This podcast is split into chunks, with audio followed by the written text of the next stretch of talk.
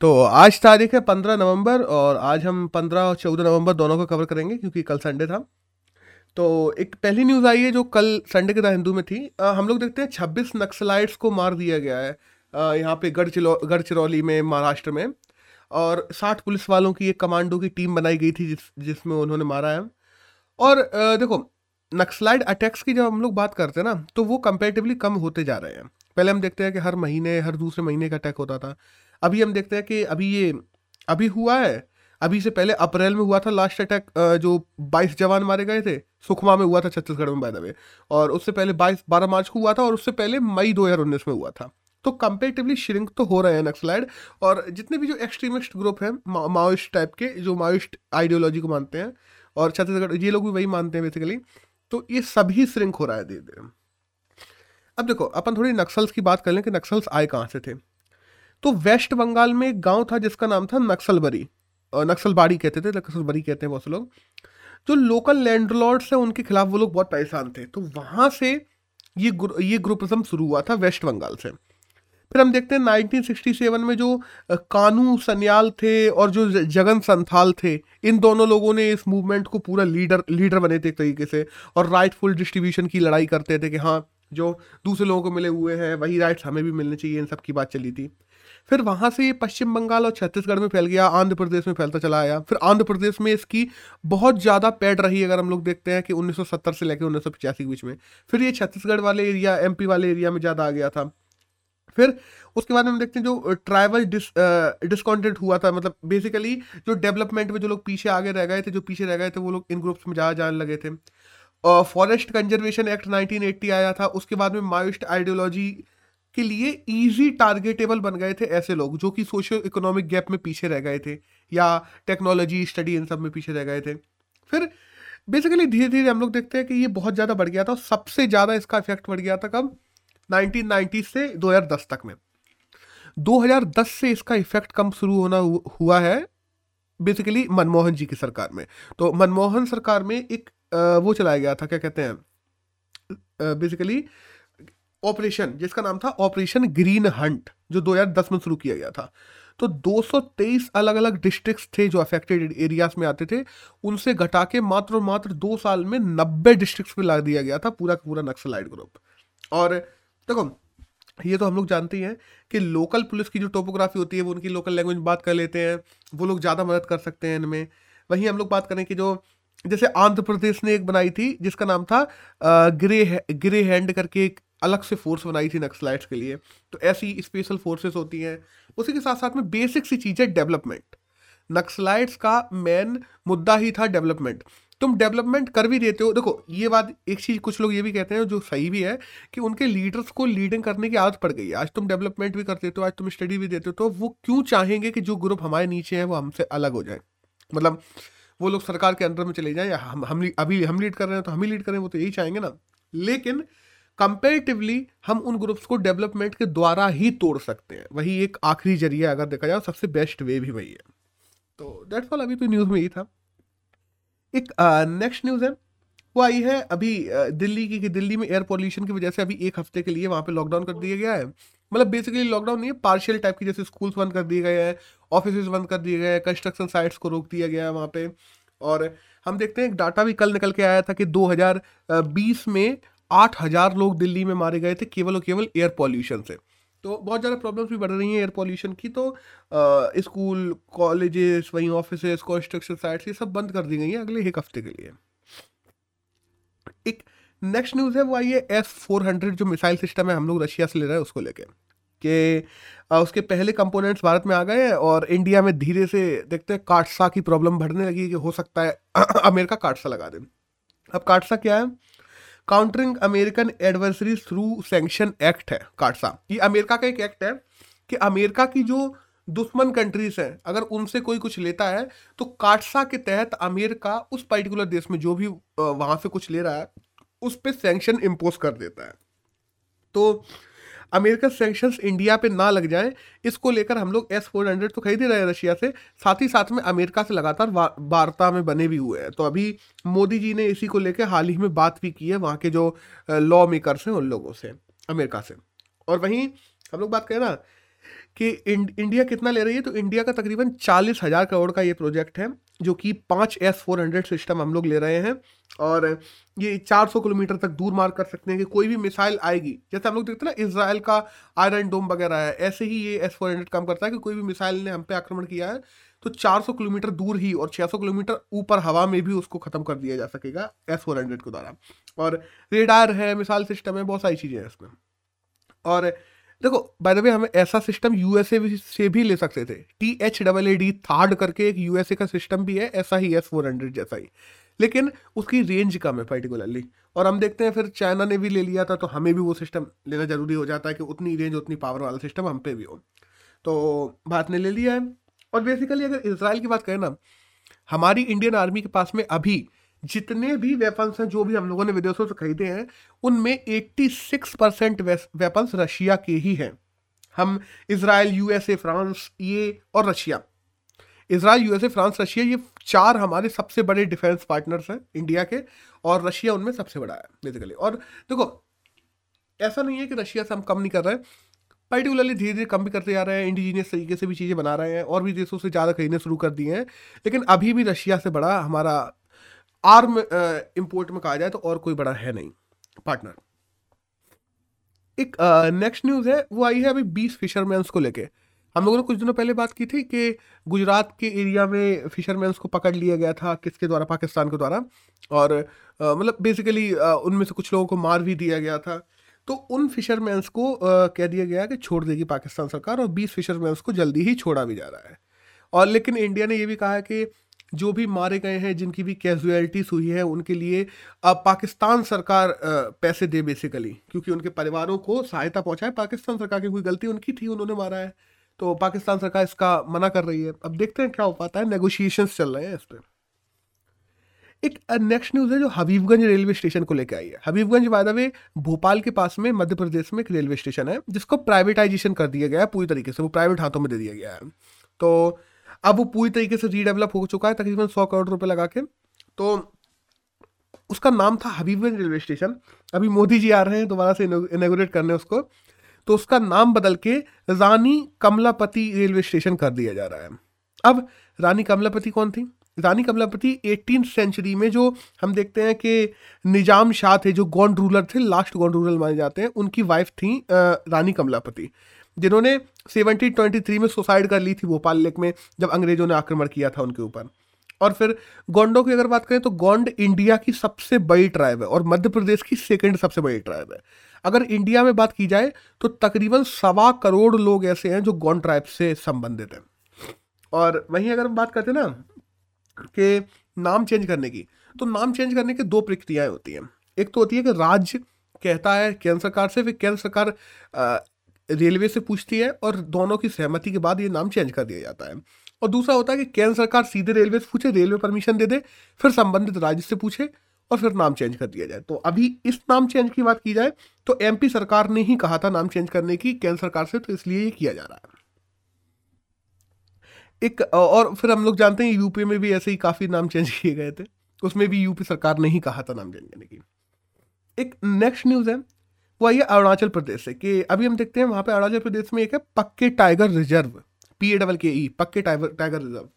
तो वहाँ पे अभी अरुणाचल प्रदेश के जो सी एम है वो गए थे तो उन्होंने वहाँ पे एक डिक्लेरेशन कर दिया है, पक्के डिक्लेरेशन उसका दूसरा एक नाम और रखा गया है two zero four seven declaration अब ये क्या है? बेसिकली पक्के टाइगर रिज़र्व के आसपास में कोई भी चीज़ डेवलप की जाएगी तो उसमें हम इकोलॉजी इन्वायरमेंट का ध्यान रखेंगे। डेवलपमेंट कभी इस हद से आगे नहीं जाएगा कि वहाँ के टोपोग्राफी को प्रॉब्लम होने लगे वहाँ पे क्लाइमेट चेंज क्लाइमेट चेंज का भी ध्यान रखा जाएगा। एक तरीके से क्लाइमेट को लेकर एक एग्रीमेंट किया गया है जिसका नाम है पक्के डिक्लेरेशन तो हमें अगर ये न्यूज़ में आ जाता तो पक्के क्या है डिक्लेरेशन किस लिए हुआ है ये सब हमें पता होना चाहिए इधर एक नेक्स्ट uh, न्यूज़ है जो आई है जेसीबी बुक प्राइस को लेके। इंडिया में अगर बात की जाए एज ए प्राइस मनी के तौर पे तो जेसीबी बुक प्राइस सबसे बड़ा बुक प्राइस है, जो 25 लाख रुपए मिलते हैं जिसमें। तो इस साल की बात की जाए तो जो मलयालम ऑथर है मुकंदन, उनको अपनी बुक सोलियो लोगाई के लिए ये जेसीबी बुक प्राइज मिला है। और सोलियो लोगाई की बात की जाए तो बेसिकली जो हम लोग जब शांति में बैठते हैं तो हमें कान में अजीब अजीब आवाज़ें सुनाई देने लगती हैं कभी कभी तो सोलियो लोगाई उसी चीज़ को कहा जाता है तो उसके ऊपर इन्होंने एक बुक लिखी है। और वही हम बात करें कि JCB book price JCB company के द्वारा दिया जाता है बाय द वे जेसीबी हम लोग जानते हैं इंफ्रास्ट्रक्चर और ये सब डेवलप करती है और सीमेंट वगैरह भी बनाती है। कंस्ट्रक्शन कंपनी है। और 2018 से ये प्राइस देना शुरू किया गया था। एक नेक्स्ट न्यूज़ है, जो आइए स्पेस एक्स को लेके। कि स्पेस एक्स ने अपने स्टारलिंक प्रोजेक्ट के तहत अभी हाल ही में तिरपन सेटेलाइट और लॉन्च कर दी है। फेल्कन नाइन से बाय द वे वो फ्लोरिडा में लॉन्च की गई हैं। और इसी के साथ अगर बात की जाए ना कि ओवरऑल दुनिया में सेटेलाइट सबसे ज़्यादा किसकी हैं? तो यूएसए नंबर वन पे है जिसकी फिफ्टी परसेंट जितनी भी सेटेलाइट्स ऊपर घूम रही हैं उसमें फिफ्टी परसेंट केवल यूएसए की हो गई हैं। और आ, अगर बात की जाए स्पेस में लोग पिछले दस साल में कितने गए हैं? पिछले साठ साल में सॉरी तो पिछले साठ साल में तकरीबन 600 लोग स्पेस में जाने का भी रिकॉर्ड बन गया है। तो बेसिकली कहा जाए तो हर साल 10 लोग कम से कम स्पेस में गए एक नेक्स्ट न्यूज़ है वो आई है अभी सीबीआई और ईडी e के चीफ को लेके। हुआ क्या ना देखो? सुप्रीम कोर्ट ने अभी कह दिया था कि जी, जितने भी केंद्र सरकार आजकल क्या कर रही है? हर चीफ का टेन्योर बढ़ा देती है। उनका बी एस एफ़ के चीफ का टेन्योर बढ़ा दिया, इनका टेन्योर बढ़ा दिया, उनका टेन्योर बढ़ा दिया। प्रधानमंत्री ने अपने सेक्रेटरीज का टेन्योर बढ़ा दिया। कि तो सुप्रीम कोर्ट ने कहा था, ये सब चीज़ें सही नहीं है। टेन्योर केवल दो साल तक ही बढ़ाया जाना चाहिए। और उसके बाद में टेनर बढ़ाने की कोई ज़रूरत नहीं होती है। नए आदमी को मौका देना चाहिए। ये नहीं है कि तुम एक ही आदमी को तो फिर तो वही वाली बात है ना कि वो वहाँ पे बना रहेगा बना रहेगा एक ही पोस्ट पे दस पंद्रह साल तक तो भ्रष्टाचार फैलाने लगेगा। इसलिए इंसान का बदलना ज़रूरी है वहाँ पे ब्यूरोक्रेसी का। तो हुआ क्या अभी सीबीआई और ईडी के जो हेड थे, उनको टेन्योर दो साल बढ़ाया बढ़ाया जा चुका था तो वो सात साल साल उनके पूरे होने वाले थे। तो हाल ही में केंद्र सरकार ने एक ऑर्डिनेंस लेके आई है इसके लिए। अब सोचो, सुप्रीम कोर्ट का फैसला ना मानना पड़े, इसके लिए राष्ट्रपति से ऑर्डिनेंस पास करवाया केंद्र सरकार ने। कि सात साल तक तो ठीक है, लेकिन one plus one plus one, ऐसे करके तीन साल के लिए बाय ऑर्डिनेंस भी हम लोग टेन्योर बढ़ा सकते हैं। ये केंद्र सरकार ने लागू कर दिया है अभी। मतलब ऐसा कर दिया है बाय ऑर्डिनेंस कह दिया है कि किसी का भी टेन्योर बढ़ाना होगा तो सात साल तक तो नॉर्मली बढ़ा सकेगी केंद्र सरकार, और उसके बाद तीन साल ऑर्डिनेंस से बढ़ा सकेगी। और सीबीआई और ईडी के जो चीफ है सीबीआई के बारे में बात की जाए तो सुबोध कुमार है डायरेक्टर उनका और ईडी की बात की जाए तो संजय कुमार है हेड उन दोनों का टेनर बढ़ा दिया गया दो, तीन साल के लिए और। सीबीआई की बात की जाए तो 1942 में बनी थी और ईडी की बात की जाए तो 1956 में बनी थी, जो एंटी करप्शन पर ध्यान देती है एंटी करप्शन प्रैक्टिस है, उनको रोकती है देश में। दैट्स ऑल एक नेक्स्ट न्यूज़ है, वो आई है अभी चिल्ड्रंस डे को लेके। हम लोग देखते हैं, चौदह नवंबर को चिल्ड्रंस डे था कल और हैदराबाद स्टेडियम में चिल्ड्रंस डे पर लॉन्गेस्ट जो लाइन ऑफ़ शूज़ का गिनीज वर्ल्ड रिकॉर्ड बनाया गया है। तो हैदराबाद के जो स्टूडेंट्स वगैरह हैं, वो लोगों ने स्टेडियम में, हैदराबाद स्टेडियम में ही वो लाइन बनाई थी अपने सूज से। तो उसका पूरी लाइन स्टेडियम में ऐसे चक्कर के चक्कर चक्कर के चक्कर पूरे स्टेडियम जूतों से भर दिया था बच्चों ने। तो उसको लेके गिनीज वर्ल्ड रिकॉर्ड बनाया बस दैट्स ऑल एक नेक्स्ट न्यूज़ है, जो आई है बेसिकली चेस के ग्रैंड मास्टर लेके एक टेबल आई है, अच्छी है तो उसमें जो बेसिक डाटा है हमारे एग्ज़ाम के लिए, वो हम पढ़ लेते हैं। कि जैसे हम जानते हैं कि संकल्प गुप्ता ग्रैंड मास्टर बन गए सेवनटीन ग्रैंड मास्टर बन गए इंडिया के चेस में। और मित्रवा गुहा है, जो सेवेंटी फ़र्स्ट ग्रैंड मास्टर बन गए हैं। और बेसिकली अगर ग्रैंड मास्टर की बात की जाए तो फीडे है इंटरनेशनल एजेंसी फीडे एफ़ वो तय करती है कि किसको ग्रैंड मास्टर बनाना है, कैसे नॉर्म्स वो तीन नॉर्म्स होते हैं, तीन नॉर्म्स पूरे करते हो, तब तुम ग्रैंड मास्टर बनते हो। और इसी के साथ ही अगर बात की जाए कि ग्रैंड मास्टर सबसे ज़्यादा कहाँ पे है तो इंडिया छठवें नंबर पे आ चुका है। और टोटल ईलो पॉइंट्स पे बात की जाए ईलो पॉइंट्स बेसिकली ये होते हैं कि वो इंसान कितना जीता है तो फीडे ही उन्हें ईलो पॉइंट देती है कि ये छब्बीस सौ ईलो पॉइंट है सत्ताईस सौ ईलो पॉइंट का ग्रैंड मास्टर है, कि कितना ताकतवर है, वो ये दिखाता है ईलो पॉइंट्स तो बेसिकली अगर टोटल ईलो पॉइंट्स की बात की जाए हमारे यहाँ के जो इकहत्तर ग्रैंड मास्टर सबके ईलो पॉइंट जोड़े जाएँ तो हम लोग फोर्थ नंबर पे पहुँच चुके हैं दुनिया में। और अगर ग्रैंड मास्टर के नंबर्स के हिसाब से बात की जाए तो हम लोग सिक्स नंबर पर पहुँच चुके हैं। और वहीं नंबर वन पे हमेशा की तरह रशिया है, क्योंकि रशिया में तो चेस का बहुत ज़्यादा क्रेज़ है और चेस वहाँ एक one of the prominent sports में से माना जाता है। तो रशिया नंबर वन पे है सेकेंड पे यूएस है और थर्ड पे जर्मनी है। एक नेक्स्ट न्यूज़ है, वो आइए अरुणाचल प्रदेश से, कि अरुणाचल प्रदेश ऐसा सातवां राज्य बन गया है, जिसने अपने यहाँ स्टेट बटरफ्लाई को रिकॉग्नाइज किया है। क्योंकि देखो स्टेट एनिमल वगैरह स्टेट ये स्टेट वो, बहुत सारी चीज़ें होती हैं, लेकिन स्टेट बटरफ्लाई नहीं होती राज्यों में। तो हम देखते हैं, अभी कुछ दिनों पहले छठवां राज्य बना था तमिलनाडु। ओ सॉरी पांचवा राज्य बना था तमिलनाडु, जिसने तमिल यूमन नाम की एक बटरफ्लाई होती है, जिसको अपनी स्टेट बटरफ्लाई बनाया था। और अभी अरुणाचल प्रदेश ने जो केसर आई हिंद करके एक बटरफ्लाई है, जिसको अपने स्टेट बटरफ्लाई के रूप में रिकॉग्निशन दे दिया है। एक नेक्स्ट न्यूज़ है, वो आई है T twenty world cup championship को लेके, कि अभी जो आईसीसी के द्वारा चल रही थी यूएई और ओमान में चल रही थी तो उसमें ऑस्ट्रेलिया है जिसने वर्ल्ड कप टाइटल जीत लिया है। रनर अप में हम देखते हैं कि न्यूजीलैंड रहा है। ऑस्ट्रेलिया सातवां वर्ल्ड कप जीतने वाली पहली देश बन गया है।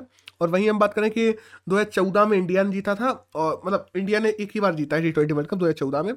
और वहीं हम बात करें ना कि 2022 में अब कहाँ पे होगा टी ट्वेंटी वर्ल्ड कप अगले ही साल फिर से होने वाला है, हर दो दो साल में होता है। पहले चार साल में होता था वायदे में फिर हर दो साल में टी ट्वेंटी वर्ल्ड कप होने लगा है। तो 2022 की बात की जाए तो वो ऑस्ट्रेलिया में होने वाला है और, अगर बात की जाए कि top runner up top run किसने बनाए इस वाले वर्ल्ड कप में सबसे ज़्यादा रन? तो बाबर आज़म ने बनाए, जो कि पाकिस्तान से उन्होंने सबसे ज़्यादा रन बनाए हैं और हुसनैन है, जो श्रीलंका से हैं, उन्होंने इस बार के वर्ल्ड कप में सबसे ज़्यादा विकेट लिए हैं। दैट्स ऑल एक नेक्स्ट न्यूज़ है जो वी वी एस लक्ष्मण को लेके आई है कि जो नेशनल क्रिकेट अकेडमी है एन सी ए उसके नए हेड के रूप में वी वी एस लक्ष्मण को बना दिया गया है। क्योंकि इससे पहले हम लोग देखते थे द्रविड़ थे जो द्रव राहुल द्रविड़, और राहुल द्रविड़ हमारे जो इंडिया क्रिकेट टीम है, उसकी India men's cricket team adult की, जो उसके कोच बन गए हैं अभी हाल ही में। तो एन सी ए की पद उन्होंने छोड़ दिया है एन सी का हेड वो वी वी एस लक्ष्मण को दे दिया गया है। एक नेक्स्ट न्यूज़ है जो कि वायनाड से आई है, कि वायनाड, जो कि केरल में बाय द वे और राहुल गांधी की कॉन्स्टिट्यूएंसी भी है। तो वहाँ हाल ही में जो राइस डिसीज़ है, वो बहुत ज़्यादा फैल रही है। हुआ क्या था?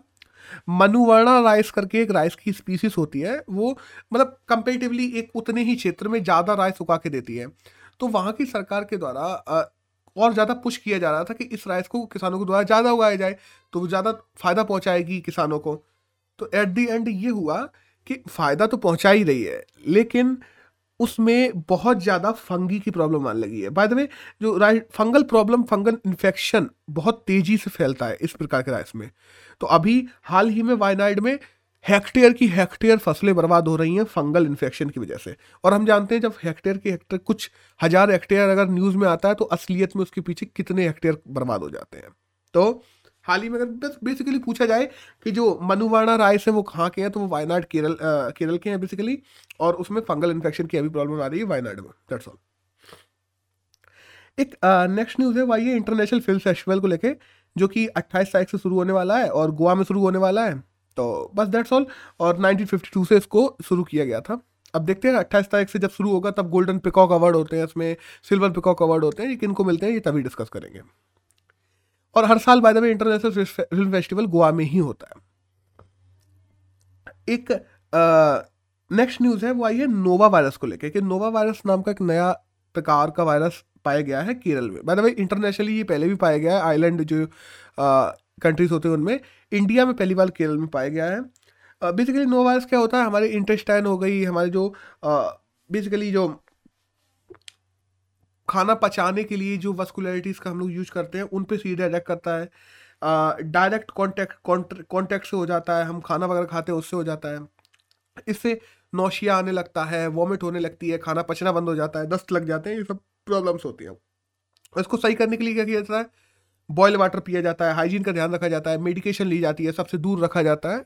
ये कुछ बेसिक चीज़ें हैं, अगर तुम्हें नोवा वायरस से बचना है तो उसके लिए किया जाता है। नोवा वायरस की अभी तक कोई डायरेक्ट वैक्सीन या कोई डायरेक्ट कहा जाए, दवाई अभी तक बनी नहीं है। एक नेक्स्ट न्यूज़ है जो निमोनिया को लेके आया है कि जो पीसीयू प्रोग्राम है, जो कर्नाटक के द्वारा शुरू किया गया बाय वे चिल्ड्रंस डे पर तो पीसीयू प्रोग्राम के तहत निमोनिया को भी ला दिया गया है अभी हाल ही में। तो निमोनिया डे बेसिकली हम जानते हैं, बारह नवंबर को मनाया जाता है तो उसी दिन पीसीयू प्रोग्राम में निमोनिया को जोड़ दिया गया है।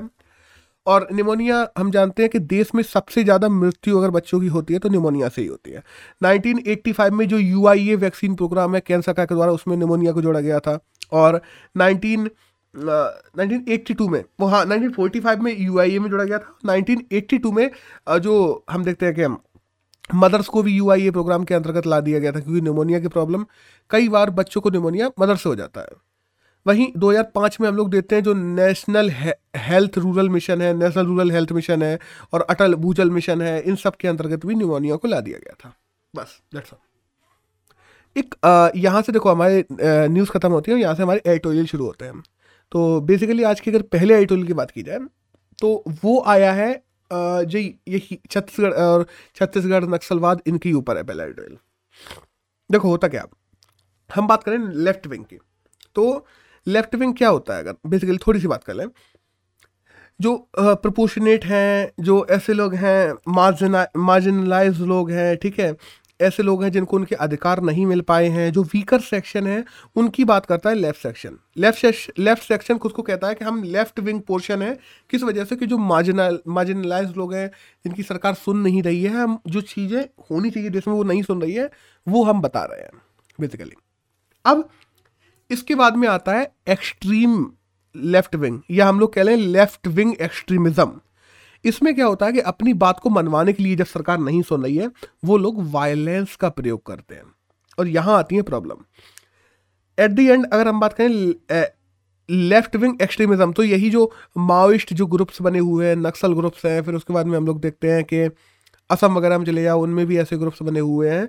तो इन ग्रुप में दिखाई देता है हमें लेफ़्ट विंग एक्सट्रीमिज्म, सरकार के खिलाफ बेसिकली और ये लेफ़्ट विंग एक्सट्रीमिज्म इस आर्टिकल में ये कहा गया है कि जैसे जैसे समय बढ़ रहा है आगे, ये इंडिया में कम होता जा रहा है। अब कैसे कम हो रहा है? देखो, हम देखते हैं एक समय था जब 200-300 डिस्ट्रिक्ट थी जो नक्सल्स के कब्जे में थी, आज केवल 40 रह गई हैं। सरकार अब ज़्यादा प्रोएक्टिव हो गई है। सरकार अब ज़्यादा सेंसेबल हो गई है। सरकार अब ज़्यादा लोगों की सुन रही है। क्योंकि देखो बेसिकली लेफ़्ट एक्सट्रीमिस्ट की हम लोग बात करें तो जो लोग वो बातें करते थे, ज़्यादातर उनमें ट्राइबल ग्रुप्स ही हैं, जिनको गैप एक हम कहते हैं सोशियो इकोनॉमिक गैप में पीछे छूट गए थे। ज़्यादातर ट्राइबल ही ग्रुप हैं उनमें। उन ग्रुपों जो बात करते थे, सरकार ये नहीं कर रही, सरकार हमारे ट्राइबल अफेयर्स की चीज़ों पर ध्यान नहीं दे रही, सरकार हमारे जो भूमि सुधार आए थे, उनमें उनको पीछे कर दिया गया था, उन पर ध्यान नहीं दिया गया, सरकार ने हमें जॉब्स उपलब्ध नहीं करवाई। सरकार ने ट्राइबल्स के लिए काम करना शुरू कर दिया है। जो चीज़ें वो मांग करते थे, सरकार ने उन्हें उपलब्ध करवा दी हैं। तो इन वजहों से भी, यह भी एक वजह है डेवलपमेंट हो रहा है इंफ्रास्ट्रक्चर जॉब्स मिल रही हैं लोगों को, यह भी एक वजह है जिस वजह से हमारे इंडिया में लेफ़्ट विंग एक्सट्रीमिज्म कम होता जा रहा है। दूसरा अगर कहा जाए ना कि over a period of time Maoist ideology अच्छी रही होगी। बेसिकली चाइना में तो काफ़ी अच्छी रही थी जब इंडस्ट्रियल डेवलपमेंट हुआ था। लेकिन वो अब इंडिया की सिक्योरिटी और इंडिया की कहा जाए ना इंटीग्रिटी के लिए या इंडिया की डेमोक्रेसी को बनाए रखने के लिए अब अच्छी नहीं है। और कोशिश भी सरकार को यही करनी चाहिए कि ज़्यादा से ज़्यादा डेवलपमेंट करके, क्योंकि देखो, नक्सल मुद्दा केवल और केवल सिक्योरिटी का नहीं है। लोग देखते हैं इंटरनल सिक्योरिटी का मुद्दा है, नहीं, ऐसा नहीं है। नक्सल मुद्दा सिक्योरिटी का तो है साथ साथ में इंडिया में डेवलपमेंट का भी मुद्दा है। तुम अगर डेवलपमेंट कर देते हो, उनको उनके राइट्स पहुँचा देते हो, उनको अच्छी सुविधाएँ उपलब्ध करवा देते हो, उनको अगर तुम उपलब्ध करवा देते हो बेसिकली शिक्षा, स्वास्थ्य, ये सारी चीज़ें तो ऑटोमेटिकली वो क्या हो जाएँगे? ऑटोमेटिकली वो इस पूरे जो चक्र है एक तरीके से एक्सट्रीम लेफ़्ट का चक्र, जिसमें वो लोग सरकार के खिलाफ हथियार उठाए घूम रहे हैं, उन सबसे बाहर निकल जाएँगे। अभी हम देखते हैं, गढ़चिरौली में भी 26 लोग मारे गए, जो ज़्यादा एक्सट्रीम है। देखो, हर एक्सट्रीम कभी भी नहीं चाहेगा कि हम किसी पर राज कर रहे हैं तो वो एक तरीके से लिबरल हो जाए सरकार को लेके। तो वो लोग उनकी आइडियोलॉजी में बनाए रखते हैं। तो बेसिकली जो लैंड रिफॉर्म्स की जैसे हम बात करते हैं, या उनकी इफ़ेक्टिव इम्प्लीमेंटेशन की बात करते हैं, वो एक समय पे नहीं हो पा रहा था। हम लोग कुछ फेजेस हैं। बाय द वे एडिटोरियल में नहीं दिए गए, ये मैं बता दे रहा। जैसे हम देखते हैं पहला फ़ेज़ जब चला था नक्सल्स का 62 से 77 के बीच में, जब वो स्टार्ट हो रहे थे वेस्ट बंगाल वगैरह में। फिर सेकेंड फ़ेज़ स्टार्ट हुआ था 1980 में, जब आंध्र प्रदेश, छत्तीसगढ़ इस एरिया में फैलते गए थे। फिर हम देखते हैं थर्ड फ़ेज़ आता है इन्हीं सब चीज़ों का, जो 1980 से लेके 2000 के बीच में आता है। फिर हम देखते हैं कि जो सी पी आई माओइस्ट होते हैं, जो 2000 बाद के बाद में पैदा होते हैं, फिर सबसे ज़्यादा डेंजर इन्हीं से था, क्योंकि बाद में सी पी आई माओइस्ट जो होते हैं, इन लोगों ने 2000 के आते आते एक ग्रुप बना लिया था पूरा। सारे जो अलग अलग अलग अलग नक्सल ग्रुप से इन लोगों ने ग्रुप बना लिया था, और ये लोग जो एमपी के दक्षिण वाला भाग है, जो आज छत्तीसगढ़ भाग कहा जाता है, उस एरिया में और आंध्र प्रदेश, इनमें ज़्यादा एक्टिव हो गए थे। तो बेसिकली आज भी यही ग्रुप है सी पी आई माओइस्ट जो नक्सलाइड में सबसे ज़्यादा ताकतवर बना हुआ हुआ सबसे ज़्यादा गतिविधियाँ करता है। और वही हम बात करें ना कि इस पूरी आइडियोलॉजी को ख़त्म करने का तरीका तो वही है डेवलपमेंट सिक्योरिटी पर ध्यान देना, लोगों की महत्वाकांक्षाओं को समझना ट्राइबल कम्युनिटी जो उनके प्रति आकर्षित होती है। क्योंकि एक चौदह पंद्रह साल के बच्चे से कह दिया जाए कि तुम्हें एक गन मिलेगी, तुम लोगों को मार सकोगे, तुम, तुम्हें पंद्रह बीस हज़ार रुपये भी दिए जाएँगे, अभी तुम्हें यहाँ पर सरकार कुछ नहीं दे रही। तो वो सिंपल से उसकी तरफ़ एट्रैक्ट अट्रैक्टिव अट्रैक्ट हो जाता है एक तरीके से।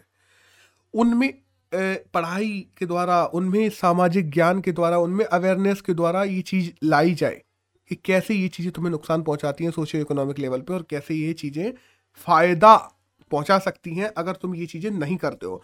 लेकिन इसके लिए सबसे पहले ज़रूरी है सरकार को डेवलपमेंट करना, सरकार को रोज़गार उपलब्ध करवाना ऐसे लोगों को। ये केवल और केवल सिक्योरिटी की प्रॉब्लम नहीं है, ये सरकार के डेवलपमेंट की भी प्रॉब्लम है। और जैसे जैसे देश आगे बढ़ेगा, हमारे देश में जो लेफ़्ट विंग एक्सट्रीमिज्म है, अभी काफ़ी खत्म हो चुका है, ये पूरी तरीके से फ्यूचर में खत्म हो जाएगा। ऐसा कहा गया है इस एडिटोरियल में। एक नेक्स्ट एडिटोरियल आया है बेसिकली जो आया है डिजिटल लिटरेसी को लेकर या डिजिटल जो आ, हम बात करते हैं ना प्लेटफॉर्म को सिक्योर बनाने को लेकर अब ये कैसा है? देखो ज़्यादा इसमें बहुत कुछ नहीं है। बेसिकली हम देखते हैं देखो डिजिटल प्लेटफॉर्म को सिक्योर बनाना अब कोई चॉइस नहीं रह गई है। अब ये ज़रूरत बन गई है। क्योंकि हम बात करें जैसे जो डिजिटल एक्सकलेशन है वो बहुत ज़्यादा होता जा रहा है। लोग बच्चों की बात करें, बच्चे डिजिटल प्लेटफॉर्म पे ही आजकल पढ़ाई करते हैं ज़्यादातर। काफ़ी ऊपर से कोरोना आया था तो काफ़ी बच्चे डिजिटल प्लेटफॉर्म पर वो शिफ्ट हुए। डिजिटल प्लेटफॉर्म पे क्वालिटी एजुकेशन उपलब्ध करवाने में साइबर बुलिंग फ्री होना भी ज़रूरी है डिजिटल प्लेटफॉर्म का। और वहीं हम लोग बात करें जैसे यूनेस्को की बात कर लें तो यूनेस्को ने नवंबर के फ़र्स्ट थर्सडे को थर्सडे को international day against violence and bullying at school declare भी कर दिया है बाय द वे और वहीं हम देखते हैं कि बच्चों में साइबर बुलिंग या स्कूलों में बुलिंग मान लो, वो एक बहुत बड़ा मुद्दा बनता है डिप्रेशन का और उनकी ओवरऑल जो डेवलपमेंट है उस पर असर डालता है। अगर इंडिया में बात की जाए तो 71 मिलियन लोग हैं जिनके पास में इंटरनेट है और जिनमें से 14 परसेंट लोग केवल वो हैं जो लोग इंटरनेट का उपयोग कर रहे हैं स्टूडेंट्स के रूप में, यानी कि इंटरनेट पे सीखने या इंटरनेट पे पढ़ने जा रहे हैं, सीधी सी बात है। तो जब इतनी एक बड़ी पॉपुलेशन तुम्हारी केवल इंटरनेट पे पढ़ रही है तो उन्हें सेफ़ स्पेस उपलब्ध करवाना ना केवल ज़िम्मेदारी है सरकारों की, बल्कि दूसरी तरफ़ ज़िम्मेदारी है एक तरीके से माना जाए उस प्लेटफॉर्म की भी और उन एजेंसीज की भी, जो कि साइबर बुलिंग और इन सब के खिलाफ काम करती हैं। इंटरनेट पे अभूतपूर्व वृद्धि हुई है, अगर हम लोग देखते हैं। स्क्रीन टाइम भी बढ़ा है, स्क्रीन टाइम अनलिमिटेड होता जा रहा है, क्योंकि बच्चे केवल पढ़ाई नहीं कर रहे हैं। बच्चे जब इंटरनेट खोलते हैं तो पढ़ाई के साथ साथ में और भी चीज़ें चलाते हैं। तो इसलिए इंटरनेट एक सेफ़ स्पेस हो बच्चों के लिए। बच्चे गलत संगत में ना पड़ जाए, बच्चे गलत काम ना करने लगे। इसके लिए इंटरनेट को एक सेफ़ स्पेस बनाना भी सरकारों की ही ज़िम्मेदारी है। और कहा जाता ना कि एक सेवेंटी, फिफ्टी एट परसेंट एक डाटा निकला था एक संस्था है जिसका नाम है प्लान इंटरनेशनल। उसके द्वारा एक डाटा लॉन्च हुआ था जिसमें ये कहा गया था कि 58 परसेंट एशिया पैसिफिक में जो गर्ल्स हैं, उनमें किसी ना किसी प्रकार की साइबर बुलिंग का उन्हें सामना करना पड़ता है।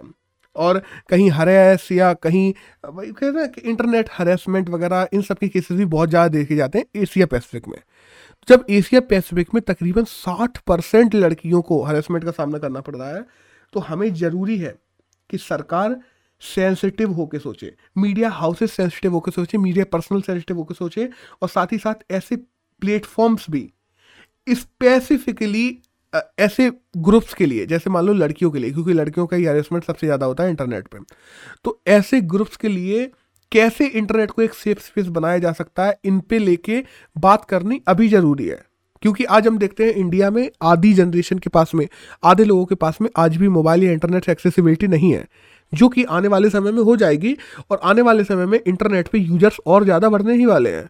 तो उसको एक सेफ़ स्पेस बनाना जो वहाँ पे हैं, उनके लिए भी और जो आने वाले हैं, उनके लिए भी। यह हमारी एक कलेक्टिव ज़िम्मेदारी बनती है जिनको सबको मिल निभाना है। तो दैट्स ऑल बस इस इस एडिटोरियल में तो यही था और आज की बात करें कि पंद्रह नवंबर की तो यही करंट था जो हमारे एग्ज़ाम में जाने के लिए ज़रूरी था। That's all